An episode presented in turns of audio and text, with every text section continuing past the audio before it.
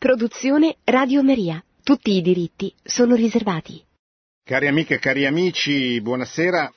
Eh, questa sera vorrei, vorrei presentarvi il, uh, alcuni dei discorsi che il Papa ha fatto durante i primi due giorni del viaggio nel, nei paesi baltici e precisamente quelli che ha fatto in Lituania, che è la prima tappa dei tre paesi baltici, adesso sta visitando Estonia, Lettonia ed Estonia, che sono gli altri due, ma il 22 e il 23 ha visitato la Lituania.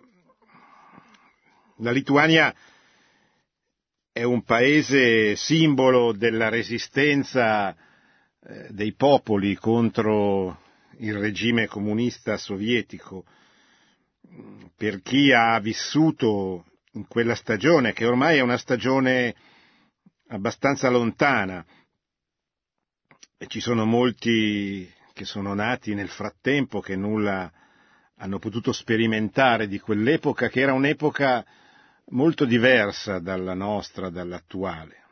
Era un'epoca in cui il mondo era diviso in due blocchi, blocco che faceva riferimento alla, all'Unione Sovietica, al mondo comunista, e il blocco occidentale che faceva riferimento ai paesi della democrazia liberale.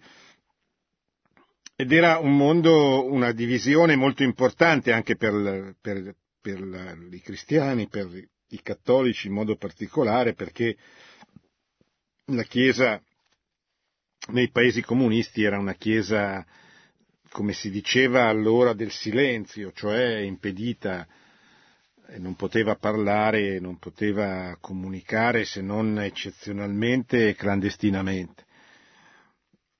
C'erano naturalmente altre civiltà, c'erano altre religioni, eh, che però non avevano l'importanza geopolitica che hanno oggi. C'era certamente l'Islam, i paesi islamici, eh, ma non avevano conosciuto ancora quel risveglio religioso che poi porterà al fondamentalismo e anche al terrorismo, eh, un terrorismo di matrice islamista, che non significa che tutti i musulmani siano terroristi, però certamente c'è stato un risveglio religioso che è sfociato in un uso violento della religione da parte di alcuni gruppi, cominciato nel 1979 con la rivoluzione comeinista eh, in Iran.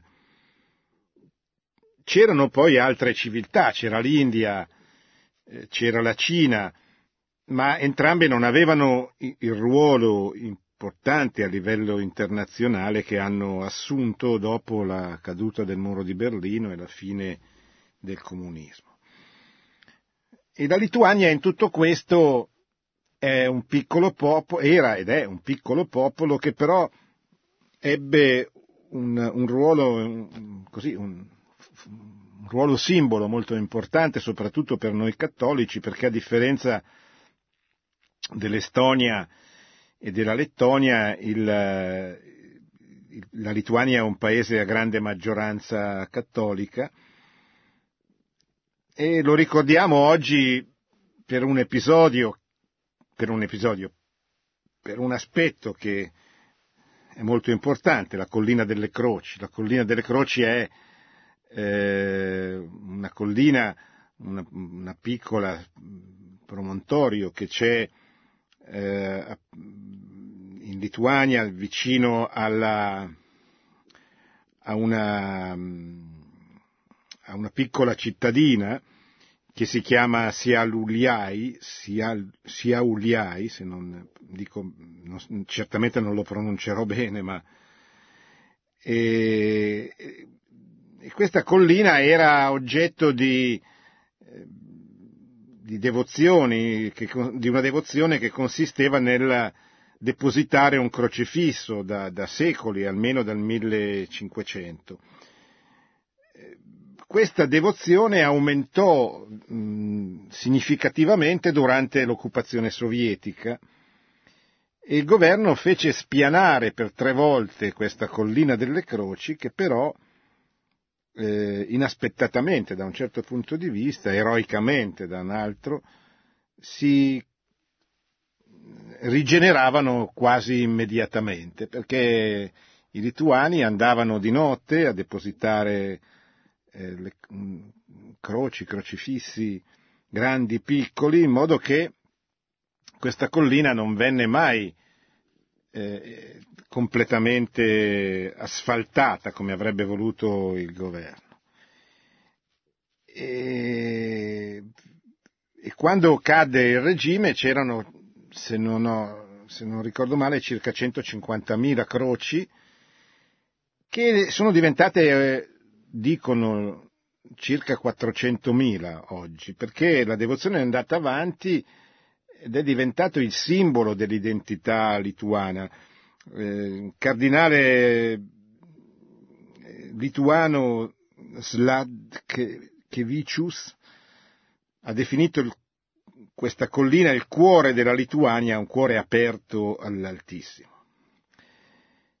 Questa è una delle cose che mi viene in mente parlando della Lituania.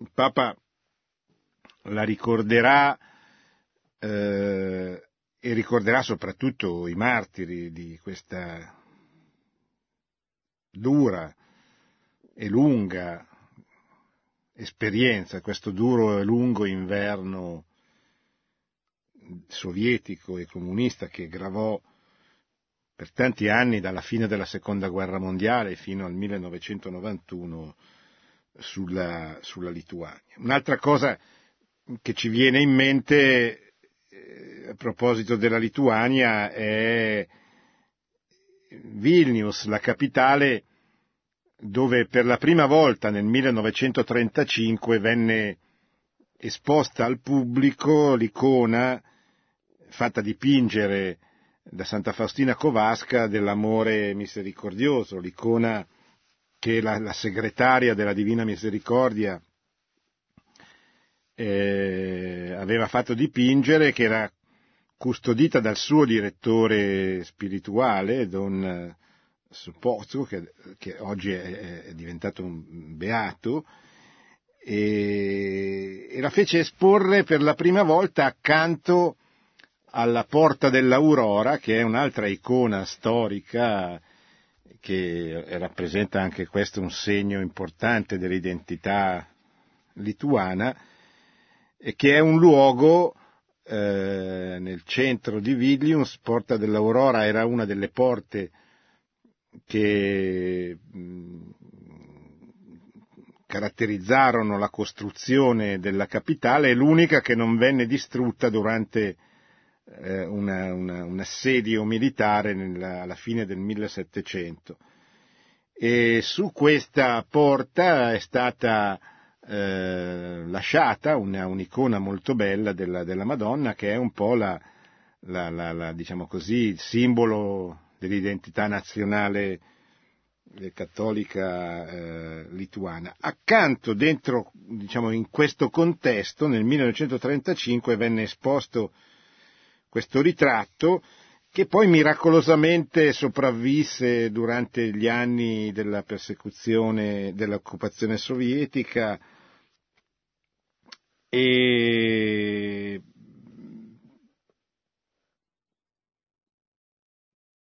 cioè che, occupazione sovietica che cominciò eh, successivamente eh, dopo, la seconda, eh, dopo la seconda guerra mondiale. E voi sapete poi la, la, l'importanza di questa, di questa, devozione che eh, venne fatta propria soprattutto da San Giovanni Paolo II, eh, che aveva conosciuto questa devozione proprio a, a Cracovia, dove eh, Santa Faustina visse e morì, visse gran parte della sua breve vita e dove, dove morì e dove esiste questo, alla periferia di Cracovia questo grande eh, santuario dedicato alla Divina Misericordia, eh, dove è esposta un'altra eh, immagine, un'altra, sì, un'altra immagine del Cristo misericordioso che venne fatta dipingere successivamente alla prima, che era quella che è stata esposta eh, a Vilnius, ma che non, non, era piaciuta a Santa Faustina, che appunto eh, e poi ne, ne, negli anni successivi ne venne fatta un'altra che poi divenne quella, diciamo così, più diffusa, quella che abbiamo nelle nostre case, nelle nostre chiese, eccetera. Ma la prima, la prima immagine, che è sostanzialmente uguale per quello che riguarda la, la, la descrizione dell'apparizione, di come viene raccontata nel diario di Santa Faustina, però ci sono delle, dei tratti differenti e la prima immagine è quella che venne esposta al pubblico nel, per la prima volta nel 1935. Bene, Papa Francesco va eh, in Lituania e di, della quale ho voluto ricordare questi due, questi due più che episodi, questi due avvenimenti così importanti e così significativi che ci vengono in mente subito quando sentiamo parlare della, della Lituania. Eh,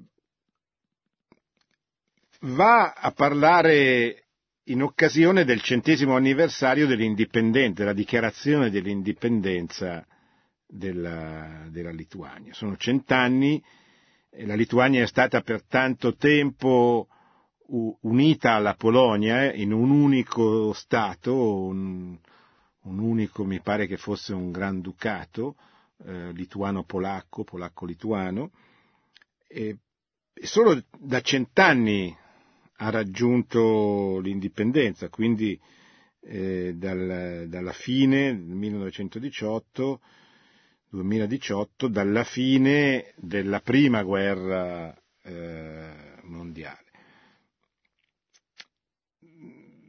Nei numerosi discorsi di questi giorni Papa Francesco però mi è parso andare oltre eh, questi, diciamo così, l'aspetto eh, della persecuzione o del tema della Divina Misericordia che, che, che ha toccato in qualche modo, come ho detto, la, la, la Lituania.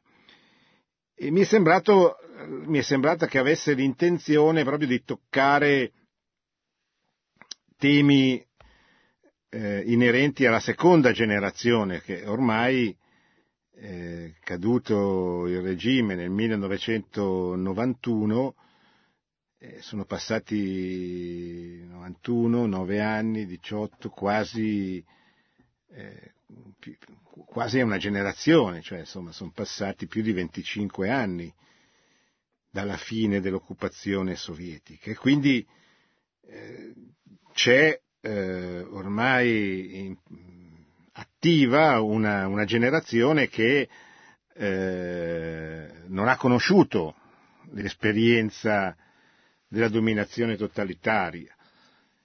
E quindi giustamente il Papa comincia a preoccuparsi dei problemi di oggi, che certamente sono collegati, come adesso vedremo, ai problemi eh, originati nella, nella, nel lungo inverno della dominazione comunista.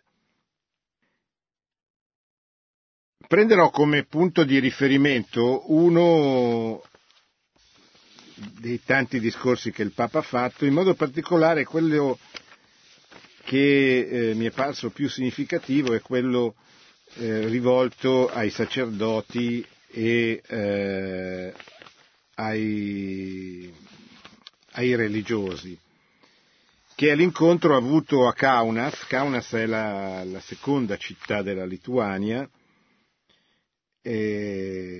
dove ha incontrato tutti i consacrati, i seminaristi e i sacerdoti naturalmente.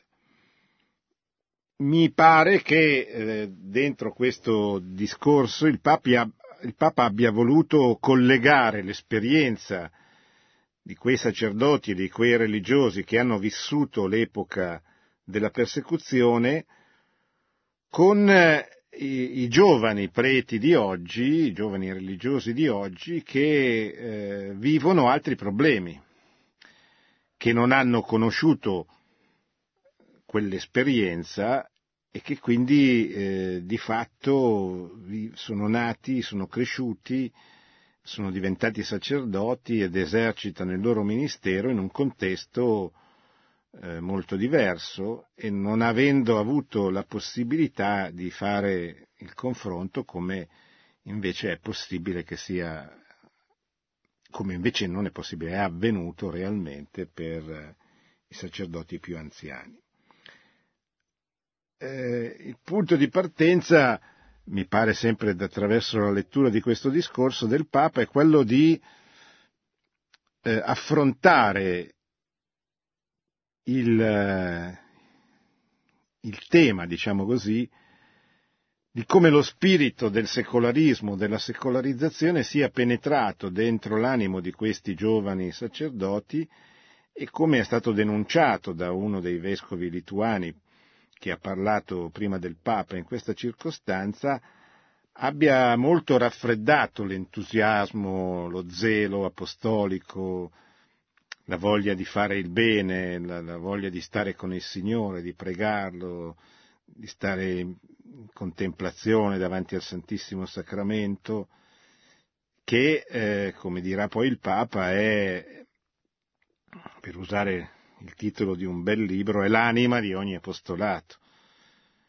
È, diciamo così, il cuore della missione, la preghiera, la contemplazione, l'adorazione, è il cuore della missione, senza preghiera e adorazione non ci può essere apostolato, non ci può essere missione. Allora il Papa si rivolge agli anziani e ai giovani e dice loro, anzi comincia così, eh, entrando subito nel merito, dice guardando voi vedo dietro di voi tanti martiri, martiri anonimi nel senso che neppure sappiamo dove sono stati sepolti. Anche alcuni di voi, ho salutato uno poco fa, dice il Papa, che sa che cosa significa stare in prigione. Mi viene in mente una parola per incominciare. Non dimenticatevi, abbiate memoria. E poi dice una cosa molto bella, probabilmente rivolgendosi ai più giovani, dice siete figli di martiri, questa è la vostra forza. E lo spirito del mondo non venga a dirvi qualche altra cosa diversa da quella che hanno vissuto i vostri antenati. Ricordate i vostri martiri e prendete esempio da loro. Non avevano paura. Allora, rileggiamo queste parole che mi paiono molto belle e molto significative. Il Papa dice, siete figli di martiri, guardate che cosa hanno fatto, come l'hanno fatto, abbiate memoria della loro esperienza e che nessuno venga a dirvi qualcosa di diverso da quella esperienza che vi hanno comunicato i vostri genitori, i vostri, i vostri punti di riferimento più grandi, eccetera. Lo spirito del mondo non venga a dirvi qualche altra cosa diversa da quella che hanno vissuto i vostri antenati. Facendo riferimento a una espressione di un vescovo questi sono tutti nomi impronunciabili, Vodo Pianovas, vescovo francescano incaricato per la vita consacrata, che ha detto oggi spesso in vari modi viene messa alla prova la nostra fede. Il Papa dice lui non pensava alla persecuzione comunista, alla persecuzione dei dittatori, ma pensava a questa frase che adesso vi leggo, dopo aver risposto alla chiamata della vocazione, spesso non proviamo più gioia né nella preghiera né nella vita comunitaria. Io faccio, questo, faccio riferimento a questo discorso che certamente è un discorso che si rivolge ai consacrati, ma credo che sia un discorso che valga per tutti, soprattutto per tutti i battezzati che hanno il desiderio dentro il loro cuore di comunicare Cristo, di comunicare la salvezza, di comunicare il dono della fede che hanno ricevuto. E se sono laici, a maggior ragione, hanno anche il desiderio di comunicare le conseguenze di questa fede, cioè questa, eh, questa animazione cristiana dell'ordine temporale, che è l'espressione usata nell'Apostolica Macatuositatem del Concilio Vaticano II, questa consacratio Christi, questa consacratio mundi, cioè questa consacrazione del mondo, una frase molto bella, la spiegazione che ne dà Paolo VI, eh, eh, riprendendo questo termine che veniva usato dal suo predecessore Pio XII, cioè il compito del laico è offrire al mondo, offrire a Cristo un mondo rinnovato da Cristo, un mondo rievangelizzato, un mondo consacrato, cioè un mondo offerto al, al, al suo Signore.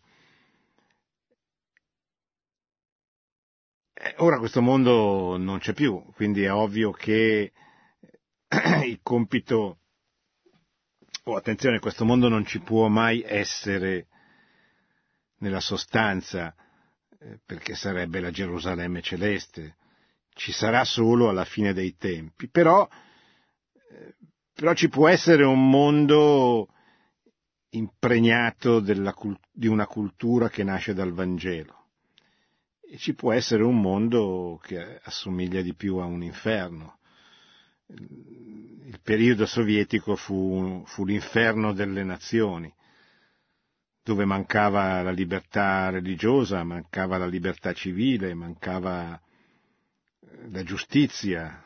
E tutto era eh, oppresso, tutti gli uomini erano oppressi da un potere totalitario che cercava di, di rendere tutto uguale, di schiacciare ogni identità, di calpestarla, di negarla, eccetera.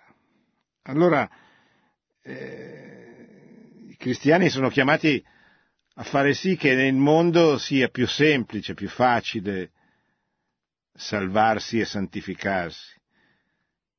E per questo deve essere un mondo in cui è più facile, non è ostacolata la, la sequela nei confronti del Signore Gesù.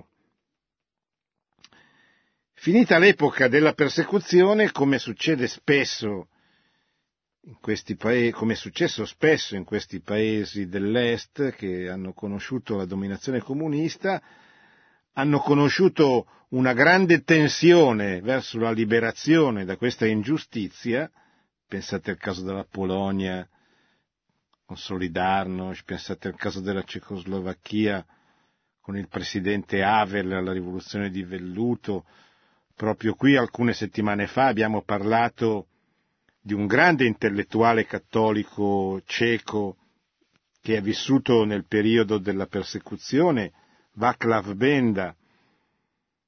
Pensate ai dissidenti russi, ai dissidenti dell'Unione Sovietica, pensate a quei grandi, quella grande figura che fu Alexander Solzhenitsyn o Andrei Sakharov, eccetera. Finita questa esperienza, ottenuta finalmente la libertà, eh, lo spirito della secolarizzazione, dice il Papa, è penetrato nel corpo sociale. E paradossalmente qualcuno ha detto se prima le chiese erano piene perché la chiesa, soprattutto in Polonia, era il simbolo della resistenza, dell'identità nazionale, che non voleva rinunciare alla propria storia, alla propria cultura, alla propria tradizione di fronte alla violenza del regime, e poi non è più stato così, cioè questo entusiasmo è venuto un po' meno. Certo, le chiese polacche sono sempre più frequentate di quelle occidentali, ma si dice che non ci sia più la tensione che c'era una volta. Il Papa scrive così lo spirito della secolarizzazione, della noia per tutto quello che tocca la comunità è la tentazione della seconda generazione. I nostri padri hanno lottato, hanno sofferto, sono stati carcerati e forse noi non abbiamo la forza di andare avanti. Tenete conto di questo. Che cos'è lo spirito della secolarizzazione? Beh, è quella malattia del corpo sociale, ma anche del cuore di tanti uomini che domina nella cultura egemone del mondo occidentale dopo la caduta del muro di Berlino. Anche prima in Occidente, ma sicuramente eh, in questi ultimi vent'anni. È quella che eh, il cardinale Ratzinger chiamò la dittatura del relativismo. Il cardinale Biffi chiamò sazi e disperati i suoi fedeli della diocesi di Bologna.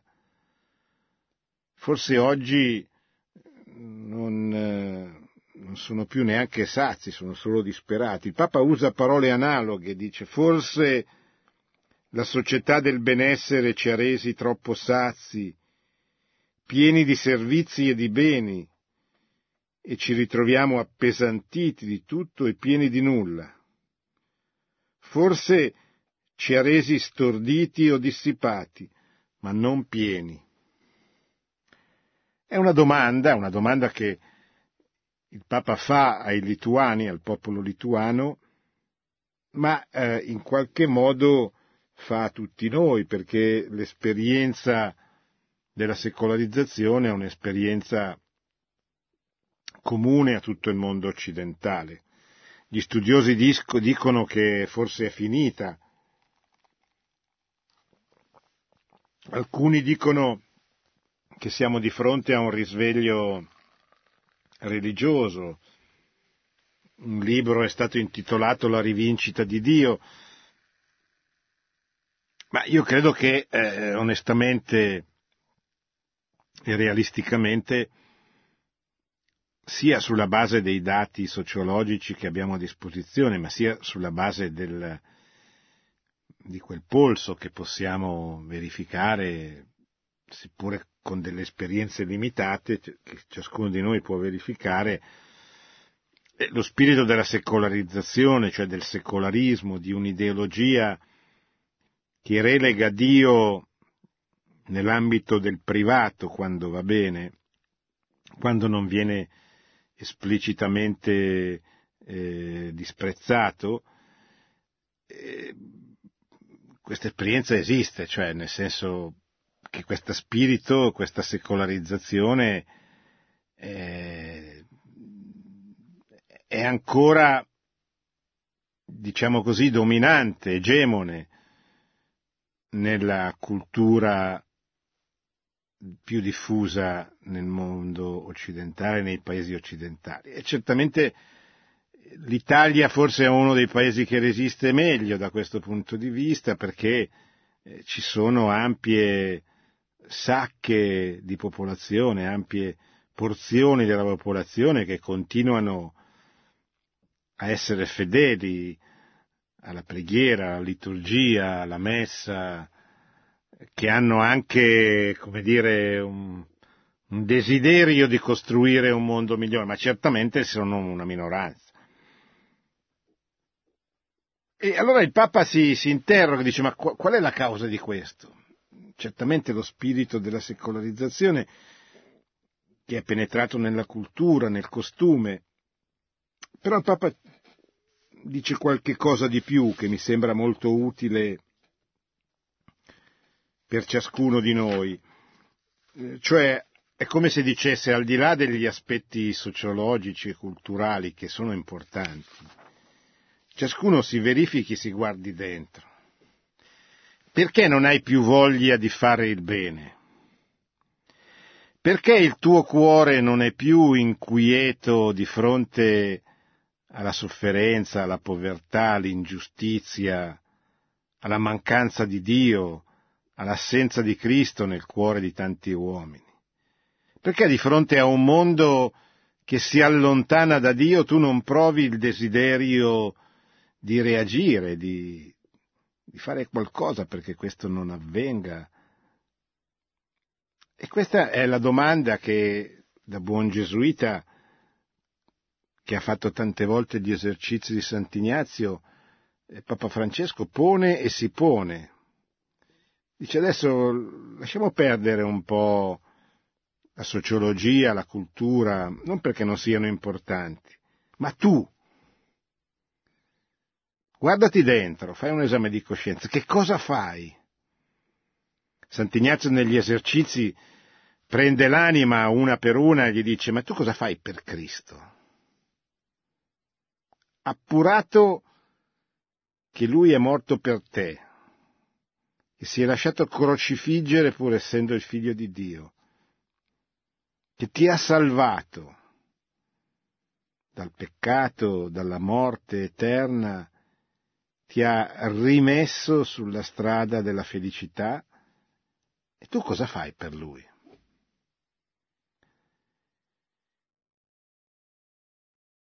E il Papa risponde, dice, risponde individuando due strade. Che cosa devi fare? E non sei tu che salverai il mondo questo credo che l'abbiamo capito tutti. Per quanto ci diamo da fare, per quanto bravi siamo, intelligenti, colti, ma anche se ci mettessimo insieme in centinaia di migliaia non salveremo un bel niente, perché è Cristo che ha già salvato il mondo. Noi dobbiamo solo convincerci e convincere che mettendosi al suo seguito è come quando si va in bicicletta e si prende, si usa stare nella scia di chi è davanti perché si fa meno fatica. E si fa molta meno fatica stando nella scia di Cristo. Per questo, dice il Papa, bisogna pregare. Pregare perché il nostro cuore rimanga inquieto, cioè inquieto vuol dire desideroso del bene, desideroso di Dio. Per far questo bisogna pregare. Nessuna informazione immediata, nessuna comunicazione virtuale istantanea può privarci dei tempi concreti, prolungati, per conquistare, di questo si tratta, di uno sforzo costante, per conquistare un dialogo quotidiano con il Signore attraverso la preghiera e l'adorazione. Cioè, sostanzialmente, se volete andare avanti nella strada di Dio dovete stare tanto, tanto tempo davanti a Dio. E Dio dove lo troviamo? Essenzialmente dappertutto, ma essenzialmente nella, con la sua presenza reale lo troviamo nel tabernacolo. O meglio, anche lo troviamo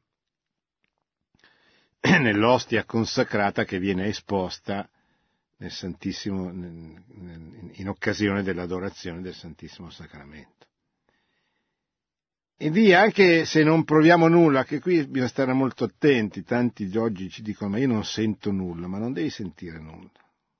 Cioè può anche darsi che tu senta, che abbia delle grazie straordinarie, delle consolazioni, ma tieniti presente che Molti grandi santi, a cominciare da San Giovanni della Croce, che ha scritto parole importantissime e meravigliose, che il Papa cita su questa esperienza, ha vissuto la notte dello spirito per un lunghissimo periodo di tempo. E la notte dello spirito è non sentir nulla.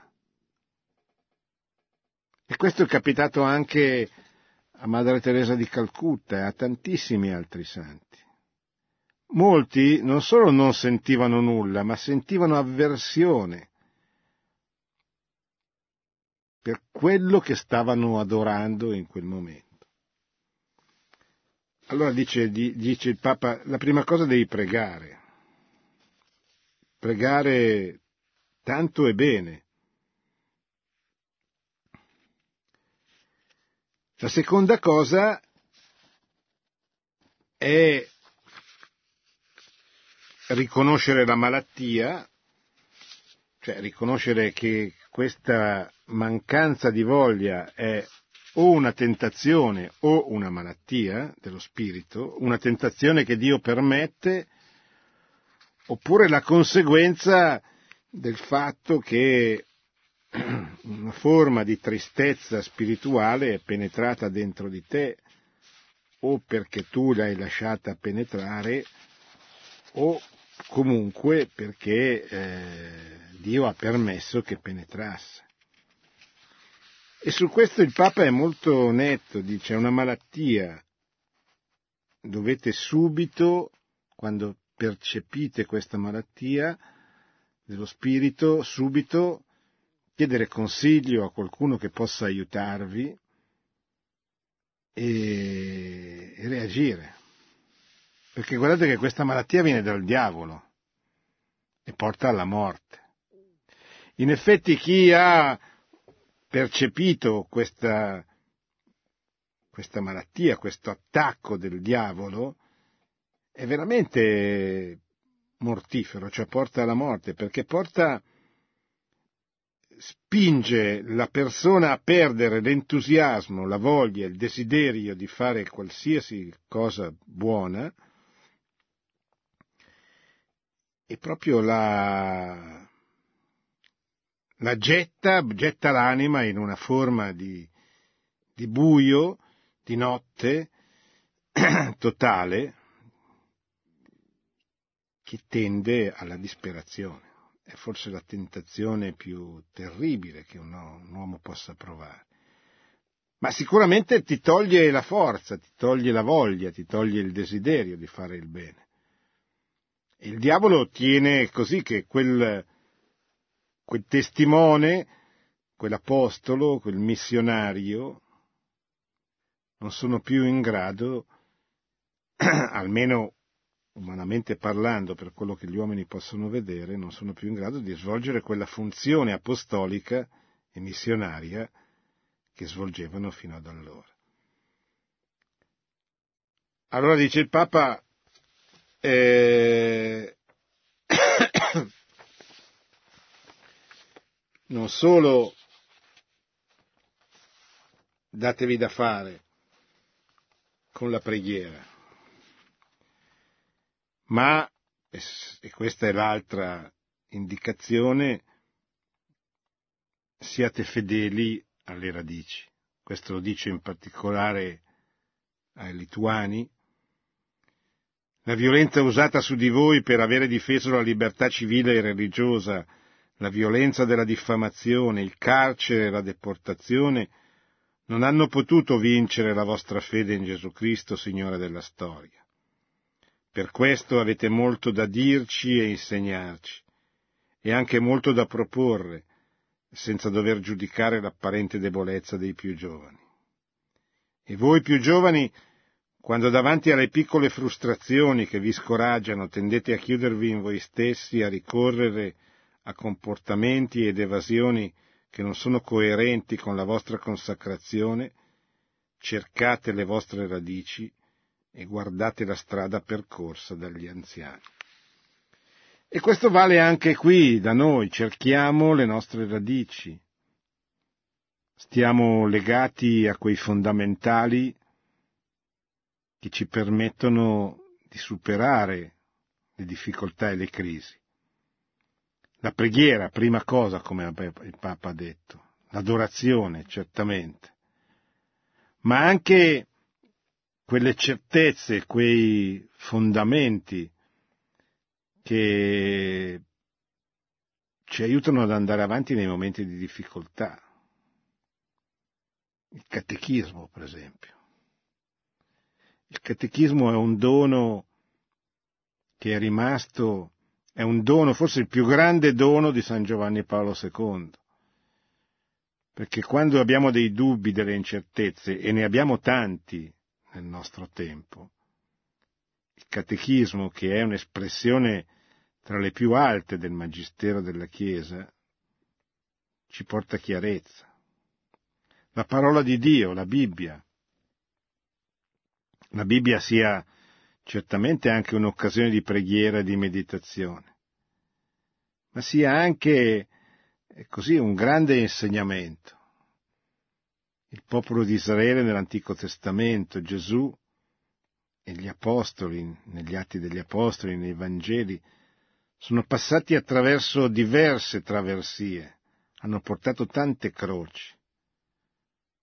Anche oggi la Chiesa vive un momento di grande difficoltà, di grande traversia, di croce. Per superarla e per avere la convinzione che, che si uscirà dal tunnel, come è successo già in tante altre circostanze della storia, e guardiamo, chiediamo alla parola di Dio di farci capire come prima di noi hanno fatto appunto il popolo di Israele, Gesù, gli Apostoli. Studiamo anche la storia della Chiesa, che è, grande, è un grande insegnamento. Il primo testo di storia della Chiesa che possiamo leggere sono gli Atti degli Apostoli. È l'inizio della vita pubblica della Chiesa. Ed è un libro di storia, certo, non scritto secondo i criteri metodologici del nostro tempo, però è un libro di storia, come, come cominciò, risponde alla domanda, come cominciò la diffusione della fede. E come noi dobbiamo continuare, dobbiamo desiderare di continuare a diffonderla. E se siamo laici impegnati nella vita pubblica o nella vita culturale, politica, come possiamo cercare di di comunicarla eh, ai mezzi di comunicazione, nei luoghi istituzionali, nella cultura, nelle scuole, nelle università, cioè là dove si forma il consenso, si forma il modo di pensare, di ragionare, di vivere delle persone. Come fare, riprendo le parole di Giovanni Paolo, come fare sì che la fede diventi cultura? Diventi il criterio di giudizio di un popolo che ha perduto questi criteri fondamentali. A noi viene chiesto di fare il processo inverso rispetto a quanto è avvenuto in Europa negli ultimi, negli ultimi secoli, di fare in modo che quel processo di scristianizzazione cambi direzione e Cristo ritorni nella cultura, nel costume, nella vita pubblica dei popoli. Perché questo possa avvenire bisogna che prima rinasca nei cuori dei singoli, non si può pensare a un apostolato, a una missione che penetri nel mondo se prima non è penetrata nel cuore di coloro che dovrebbero poi far sì che penetri anche nel mondo. Ecco dunque, siamo partiti dalla Polonia, dalla Lituania, abbiamo, abbiamo potuto vedere e leggere alcune delle parole del Papa, continuiamo a pregare per lui, per il suo viaggio che continua, credo che si finirà domani, perché questo viaggio apostolico dia, produca frutti, frutti di santità soprattutto e anche di chiarezza, ma soprattutto frutti di, di santità, perché dalla santità, come diceva Paolo VI, che fra pochi giorni sarà santo, eh, il mondo oggi ha soprattutto bisogno di santi ed è disposto ad ascoltare le nostre parole se sapremo testimoniarle con la nostra vita.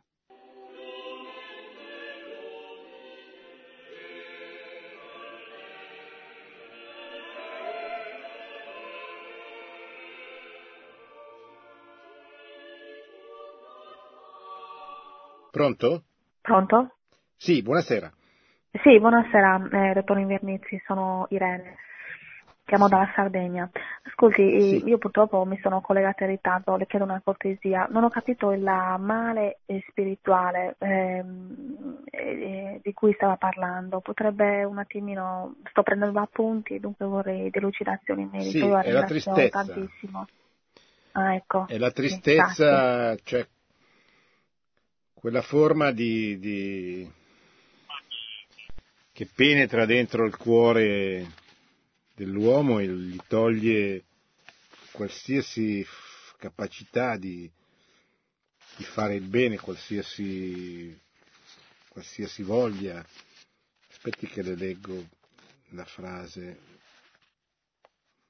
La tristezza spirituale è una malattia. Tristi perché non sanno, tristi perché non trovano l'amore, perché non sono innamorati, innamorati del Signore.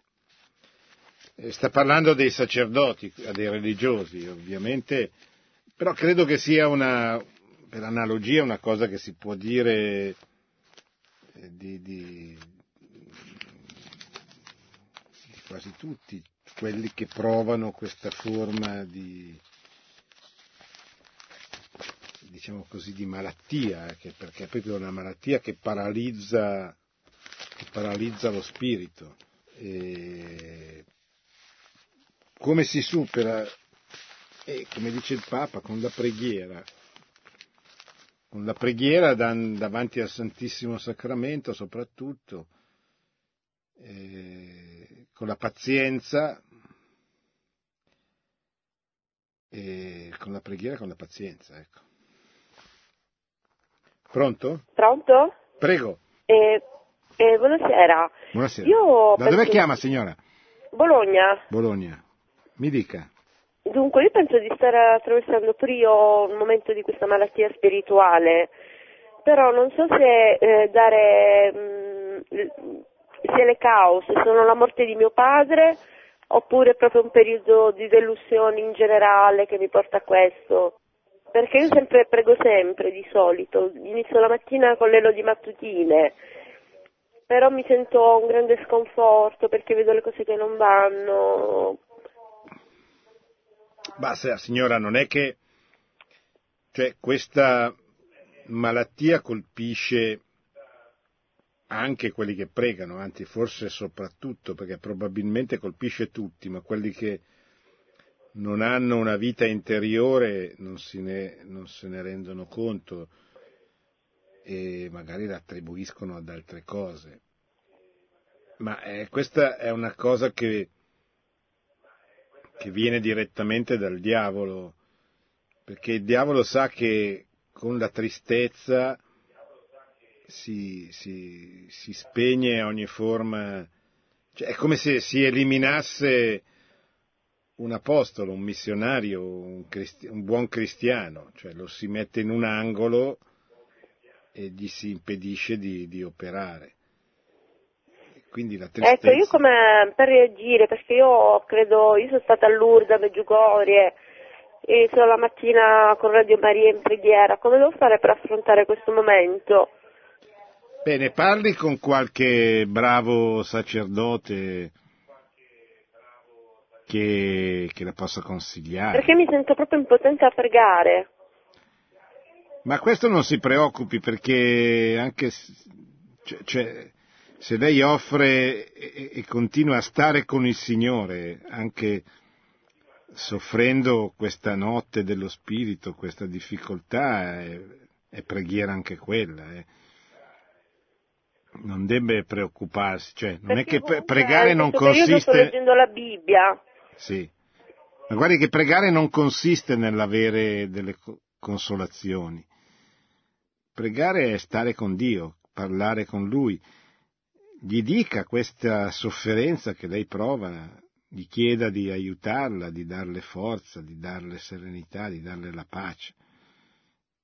E si faccia aiutare da qualcuno esperto. Pronto? Pronto? Prego. Salve, mi chiamo Daniele e chiamo da Palermo. Sì, mi dica Daniele. Allora, io chiamo in merito alla tua, alla, alla tua discussione su- sulla notte, sulla notte di Maria Teresa di Calcutta, che insomma è come se avesse perso un po' la fede, ecco. Sì. io sto vivendo un periodo in cui è, è come se stessi perdendo la fede, perché ho avuto un crollo nervoso in merito a, a delusioni a livello lavorativo e quindi è come se non rifiutassi la croce o il, eh, o il- l'andare però non ho più lo stesso stimolo che avevo una volta. Daniele mi ascolti, cioè non confonda, diciamo così, la, la sofferenza fisica o psicologica che può nascere da, un- da una difficoltà, da, da una difficoltà anche fisica con la notte dello spirito, che è un fenomeno mistico. Sono due cose che possono reciprocamente influenzarsi, nel senso che quando lei sta male con il corpo, sta male anche la sua anima e, e viceversa. Però bisogna stare attenti a quali sono le cause. Allora, eh, se la causa è di natura nervosa, come dice lei, dovuta a qualche evento, deve preoccuparsi di curare quell'aspetto. E se no è un fatto che nasce nella preghiera, è un fatto mistico, che però è un'altra cosa. E questo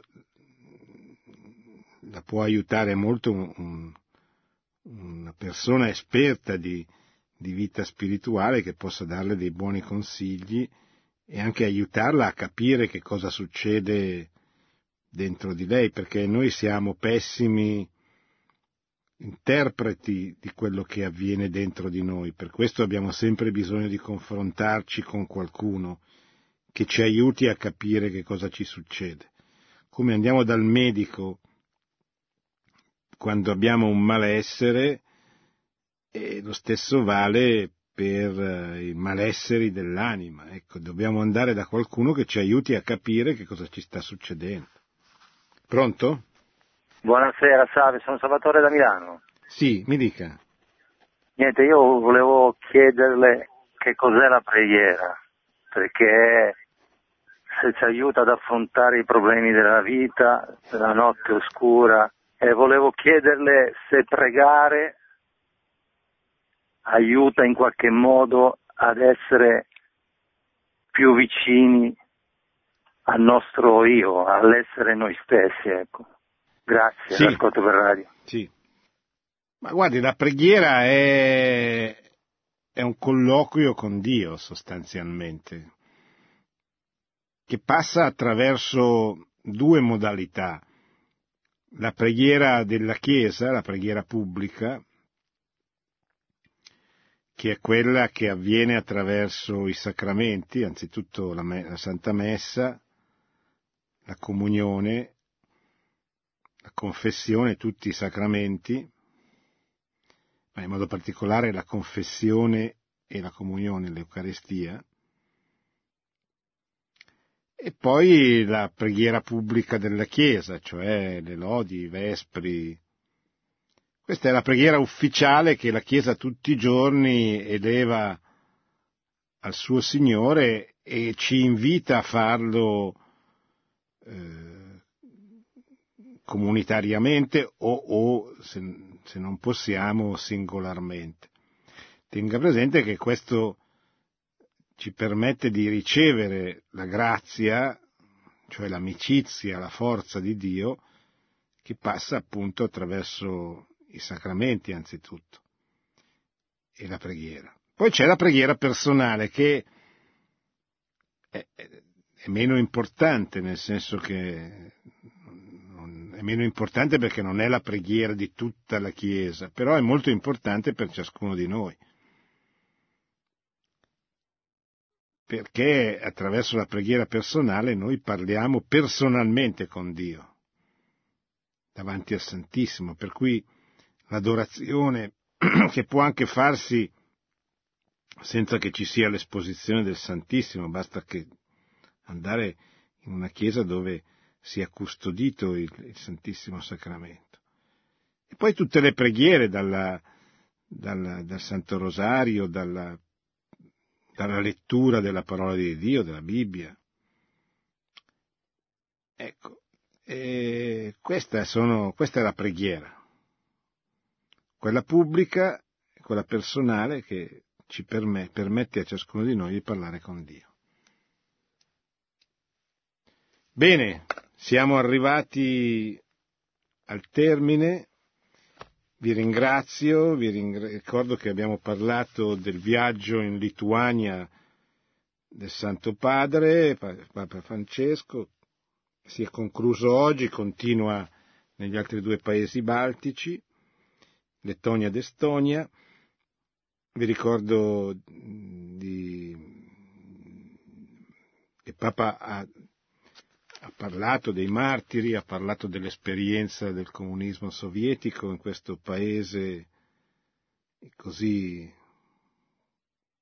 così importante durante la democ- la, la, l'occupazione sovietica anche per noi, per la testimonianza che ci ha dato, ma ha poi soprattutto portato l'attenzione sui problemi del nostro tempo, sui problemi dei giovani sacerdoti e religiosi del nostro tempo e su quella forma di tristezza, di scora- scoraggiamento, di, di attacco proprio così diabolico alla, alla, voglia di fare il bene, alla voglia di apostolato, alla voglia missionaria che colpisce molti giovani seminaristi, sacerdoti, religiosi, così come è stato indicato al Papa da un vescovo lituano. E il Papa ha risposto, risposto incitando alla preghiera, che nella preghiera questi, questi attacchi, queste tentazioni si superano,